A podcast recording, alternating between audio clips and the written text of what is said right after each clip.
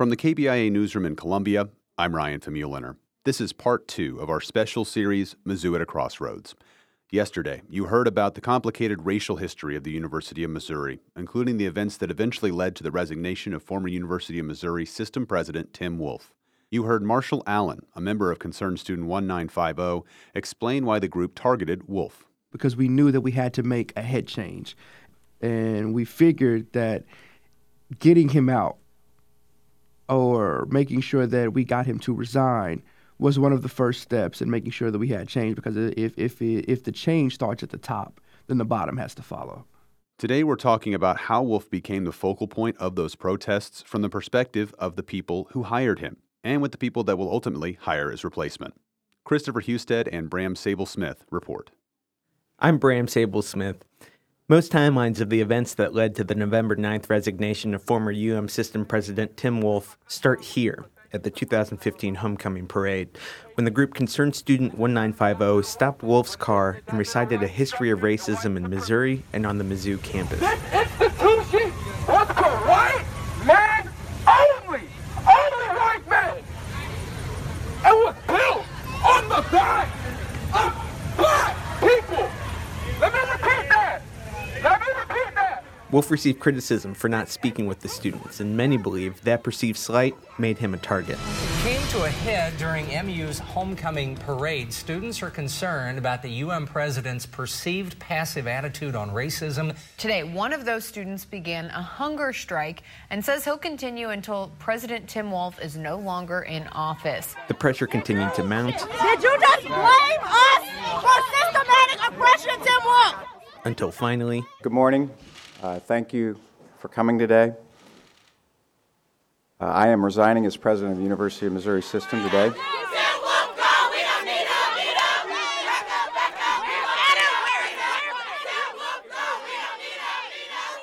up. But to understand how Tim Wolfe, the president of the entire university system, ended up with his head in the guillotine, we have to take a look back much earlier to when he was hired. I'm Christopher Husted.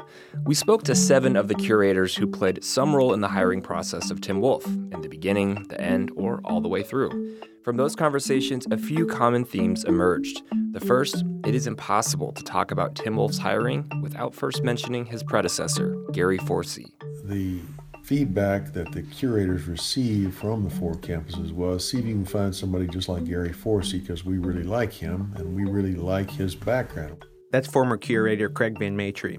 Gary Forsee's background came up a lot in our conversations, and it came up because it was so unusual at the time. He was not your prototype of what historically had been viewed as a president of a university system. Don Downing is another former curator. Gary came from a business background. Before Gary Forsee became president of the university system, he was president and C E O of Sprint Nextel. Before that, he worked for Bell South, a telecommunications corporation, and for Singular Wireless, and for Global One, and for A T and T. In short, while he had a lot of experience, none of it was in higher education. And back in two thousand seven, hiring a business person to run an academic institution was not as common of a practice. But some of the most pressing matters facing the university at the time of Forsee's tenure were not inherently academic, especially one, state funding. Beginning in about two thousand two, state appropriations for the University of Missouri System began to dip. We saw state funding for the University of Missouri System decline from four hundred ninety-eight million dollars in two thousand ten to four hundred thirty-eight million dollars in two thousand eleven to three hundred ninety-eight million dollars in two thousand twelve, which is a decline of over one hundred, about one hundred million dollars in a three-year period. Between two thousand one and two thousand twelve, on just the Columbia campus, student enrollment grew by forty-five percent. But in that same time period, state funding to the university dropped by fourteen percent, from one hundred ninety-three million dollars down to one hundred sixty-six million dollars. There are only a few ways to make up that difference in funding. Tuition is one of them. Here's David Wasinger, a curator when Forsee was hired. Tuition has gone up too high, and we wanted, or at least I wanted, someone to monitor and make the university more efficient.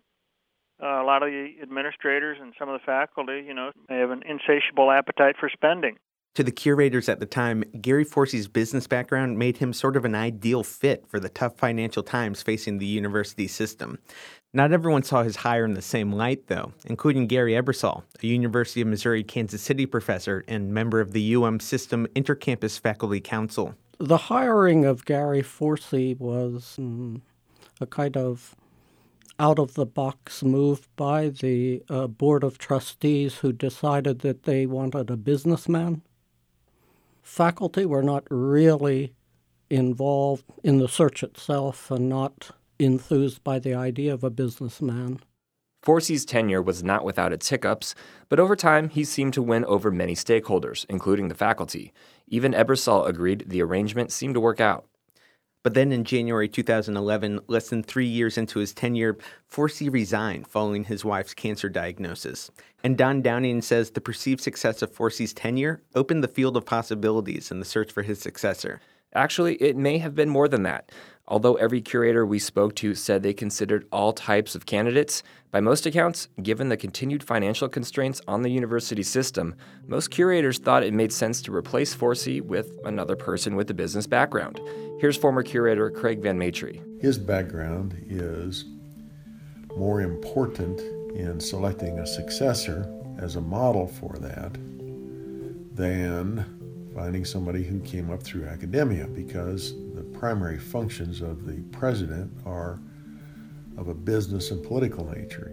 Don Downing. I think the board was comfortable at the time that uh, as long as the chancellors of each of the campuses had an academic background and, and obviously had the respect of the faculty on their campuses, the president of the system, first and foremost, needed to be a manager of, of scarce resources. David Wasinger. It is a very, very large enterprise, and the board thought the most appropriate person to run an enterprise like that would be someone that had business experience. The goal was to get a strong leader with business acumen, business person at the system level, business someone with good business sense, strong business background, business person. So we were looking for somebody with a business background.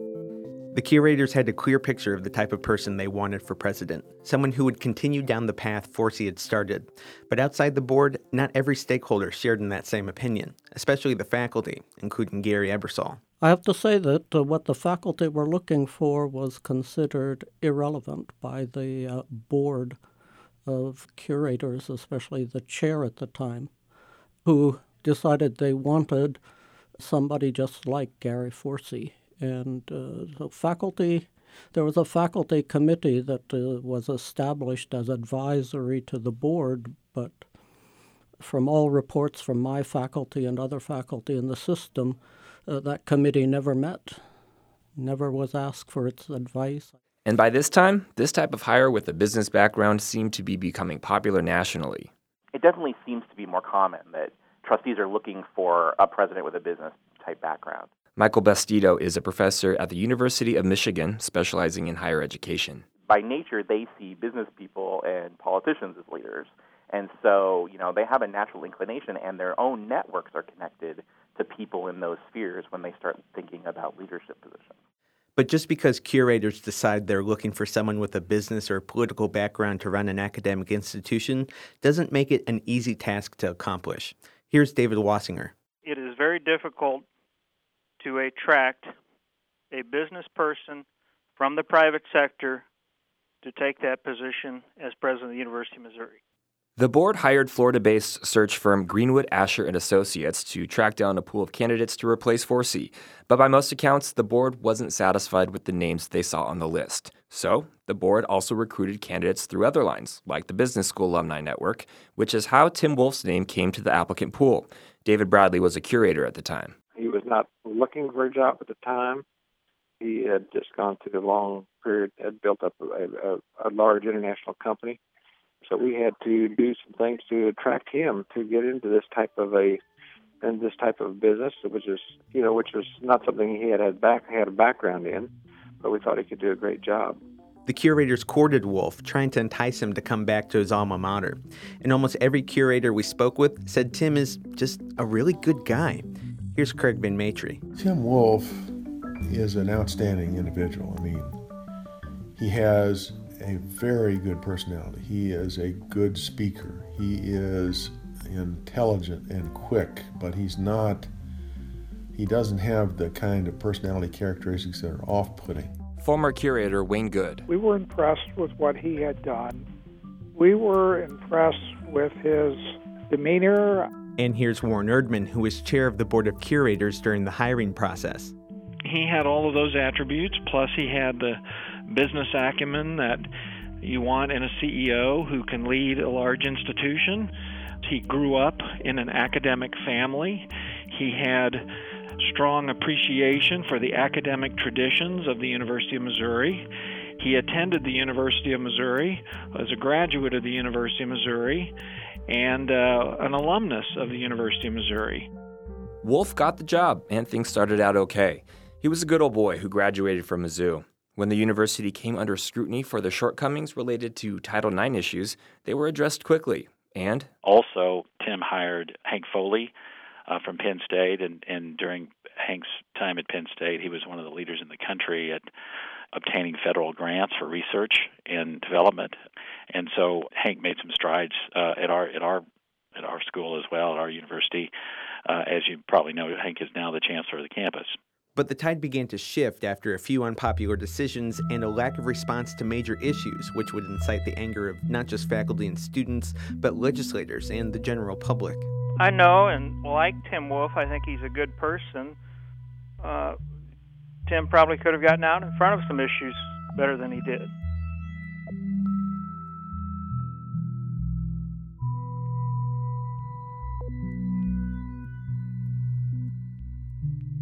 University of Missouri Kansas City professor Gary Ebersole says Wolfe's first misstep was in two thousand twelve, deciding to close the university-operated publishing house, the University of Missouri Press.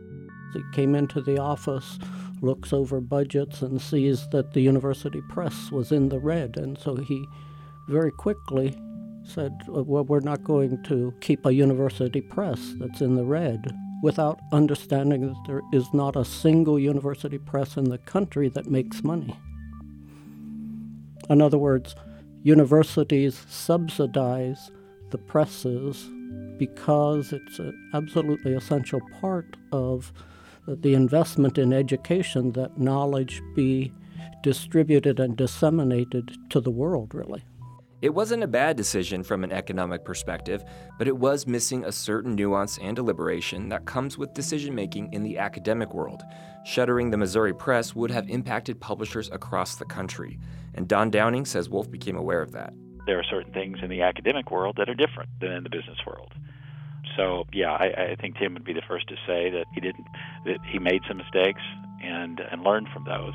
Ultimately, Wolfe reversed this decision, but critics point to other decisions too, like the expansion of sports facilities and over-attentiveness to large donors at the expense of academic affairs, the institution's bread and butter. But to many of the curators, Wolfe's biggest misstep may have been the hiring of R. Bowen Loftin as chancellor of the flagship campus in twenty thirteen. Here's Wayne Good. That hire of Bowen and his performance is one of the most disappointing experiences that um, I've been part of. Loftin, who previously was president at Texas A and M University, says he was hired by Wolfe to shake things up. The uh, curators uh, and President Wolfe uh, you know, both told me I was to be a, an agent of change. Loftin moved swiftly as chancellor. He held the position for not even two years, but in that time, he rocked the Columbia campus boat.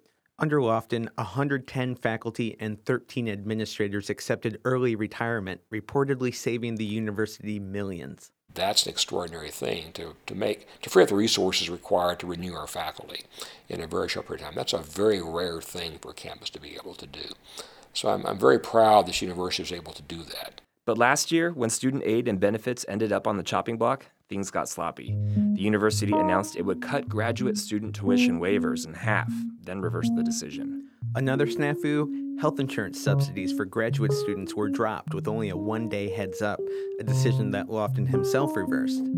The damage was done, though. Large student demonstrations popped up on campus in response to these missteps, with many faculty backing them. Here's Wayne Good. Bowen would grab these situations and go through a process without including a whole lot of people, maybe no no one else, and making decisions. And I didn't see that coming. And there were other high-profile decisions, cutting the vice chancellor for health affairs position, revoking hospital privileges for a Planned Parenthood doctor. Some even attributed the resignation of the dean of the med school to Loftin. On these three or four problems that he had with medical school, the uh, Planned Parenthood, uh, the others, he just went in and made decisions that he didn't discuss with, with others, and you can't run a, a campus uh, that way. All of these decisions drew backlash from students, from faculty, even administrators, and most of it was directed at Loftin. But Loftin says in every case, he was consulting with Tim Wolfe. Every major decision I made was, was discussed with him before I made it. So we had a very, very strong relationship, I thought.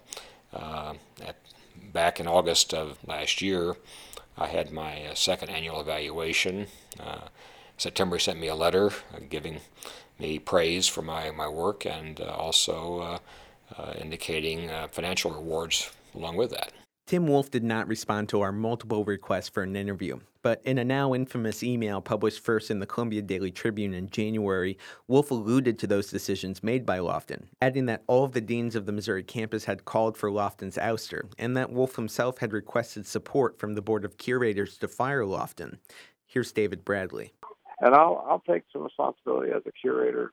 All of the, all of the uh, all of the curators, you know, uh, approved it. Approved on Loftin on Tim's recommendation. And this was the environment even before Wolfe's confrontation with Concerned Student nineteen fifty at homecoming. Tension, not just about race, but about university funding, top-down decision-making, all of it part of the struggle to move the university forward into the realities of the twenty-first century. Anger and tension brewed in the University of Missouri system. Many students were upset that administrators didn't respond strongly when the student body president was called the N-word off campus in September. Then, on October fifth, students in the Legion of Black Collegians were called the N-word on campus. Loftin came out strongly, releasing a video condemning the incident. It's enough. Let's stop this. Let's end hatred and racism at Mizzou. Emotions boiled over. It was just a few days later that Concerned Student nineteen fifty stopped Tim Wolfe's car at homecoming. The group issued a list of demands, as Wolfe was slow to acknowledge the racial issues even after the homecoming demonstration. One of the demands was for Wolfe to be removed as president. Jonathan Butler began a hunger strike, saying it would only end when Wolfe was out as president. The football team backed the protesters, boycotting practice and games until Butler could eat again, until Wolfe was gone. Grad students joined in. Faculty came out in support. November ninth, the university system had reached its breaking point.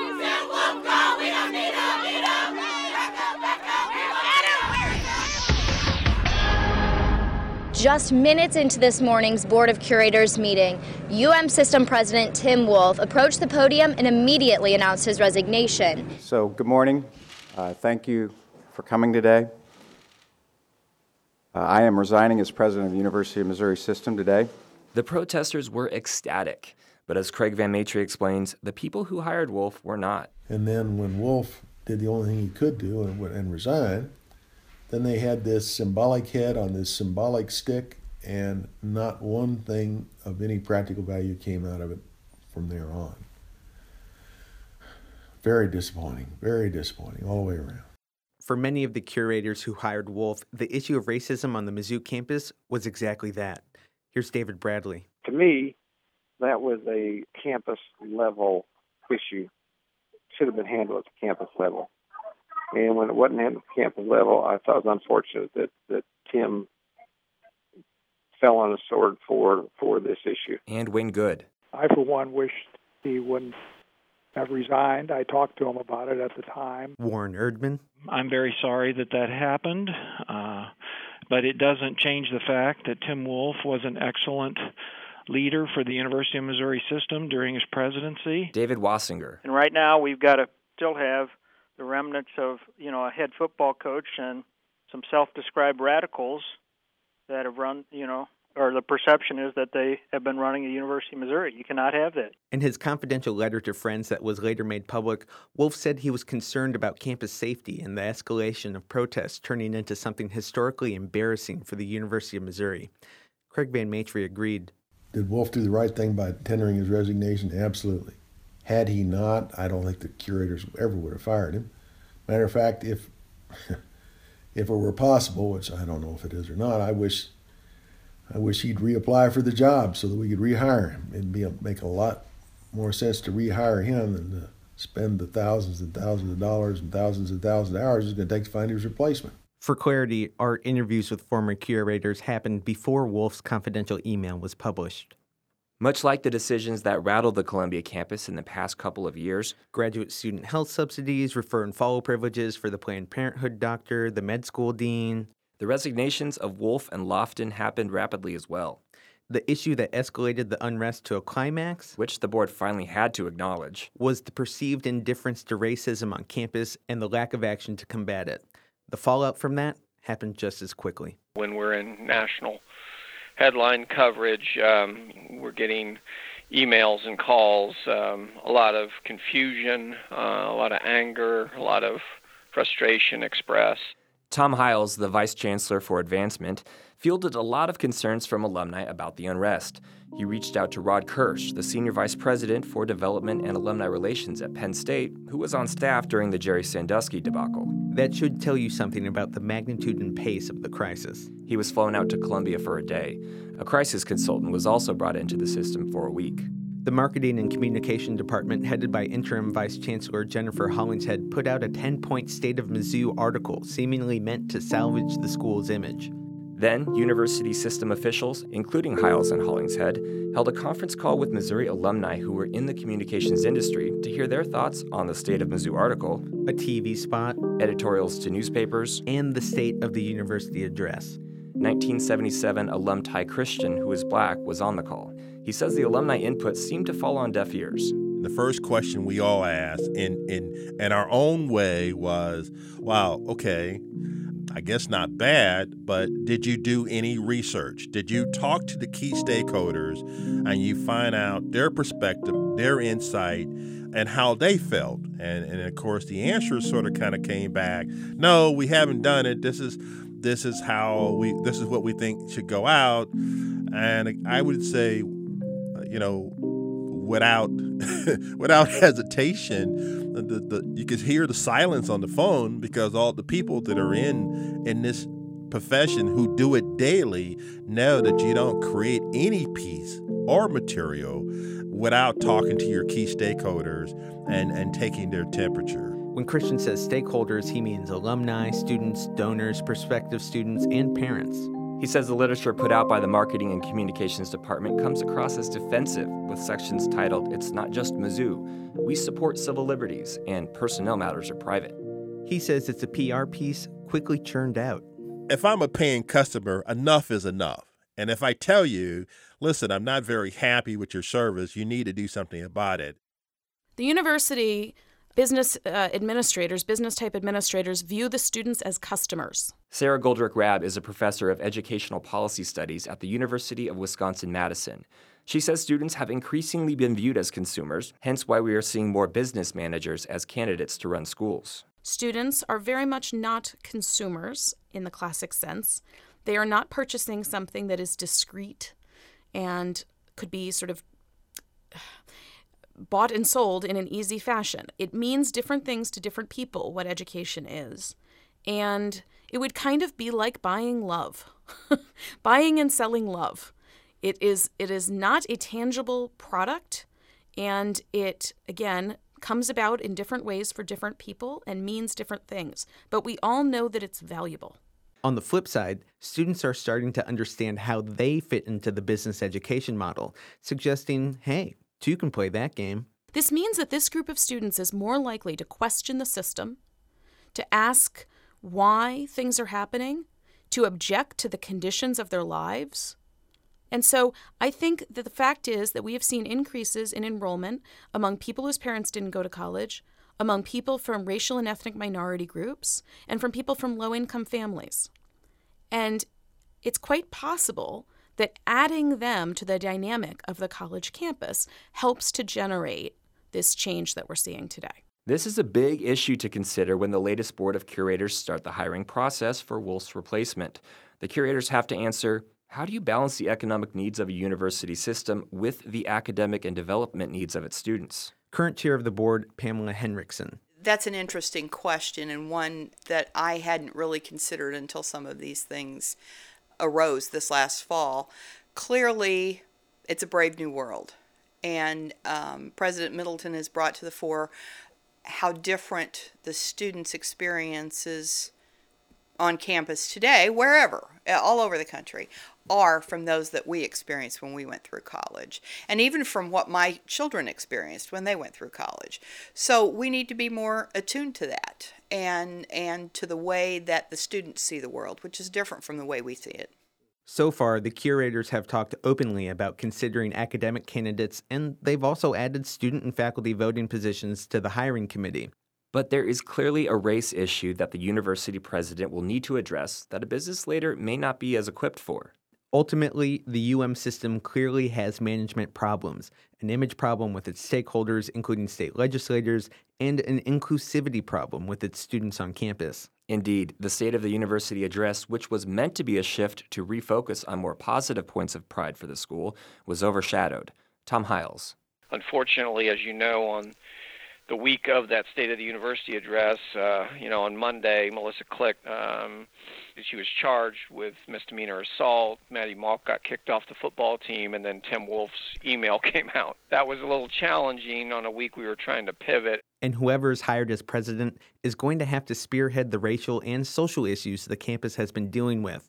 Again, Ty Christian. The University of Missouri, like most institutions, always had, you know, obviously racial tension, uh, racial distress, but for the most part, nobody talked about it.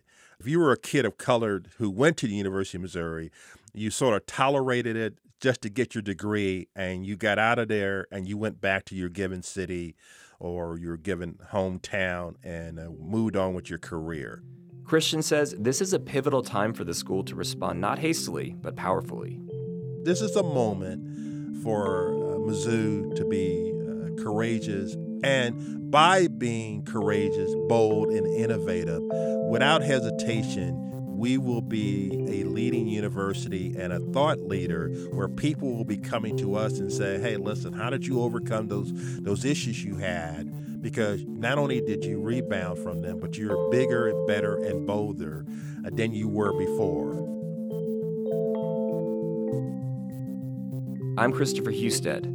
And I'm Bram Sable-Smith. Coming up in part three of our series, we look at how the Columbia campus plans to address many of the issues brought to the forefront last semester. And we'll discuss what is even achievable when it comes to addressing issues of race. How much can we change?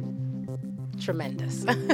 We all can. We all can. Um, there is room for change on every level, from administration to students to faculty to staff. Tune in tomorrow at six p.m. for the third and final piece of the series Mizzou at a Crossroads on K B I A. And visit K B I A dot org to find this story and part one.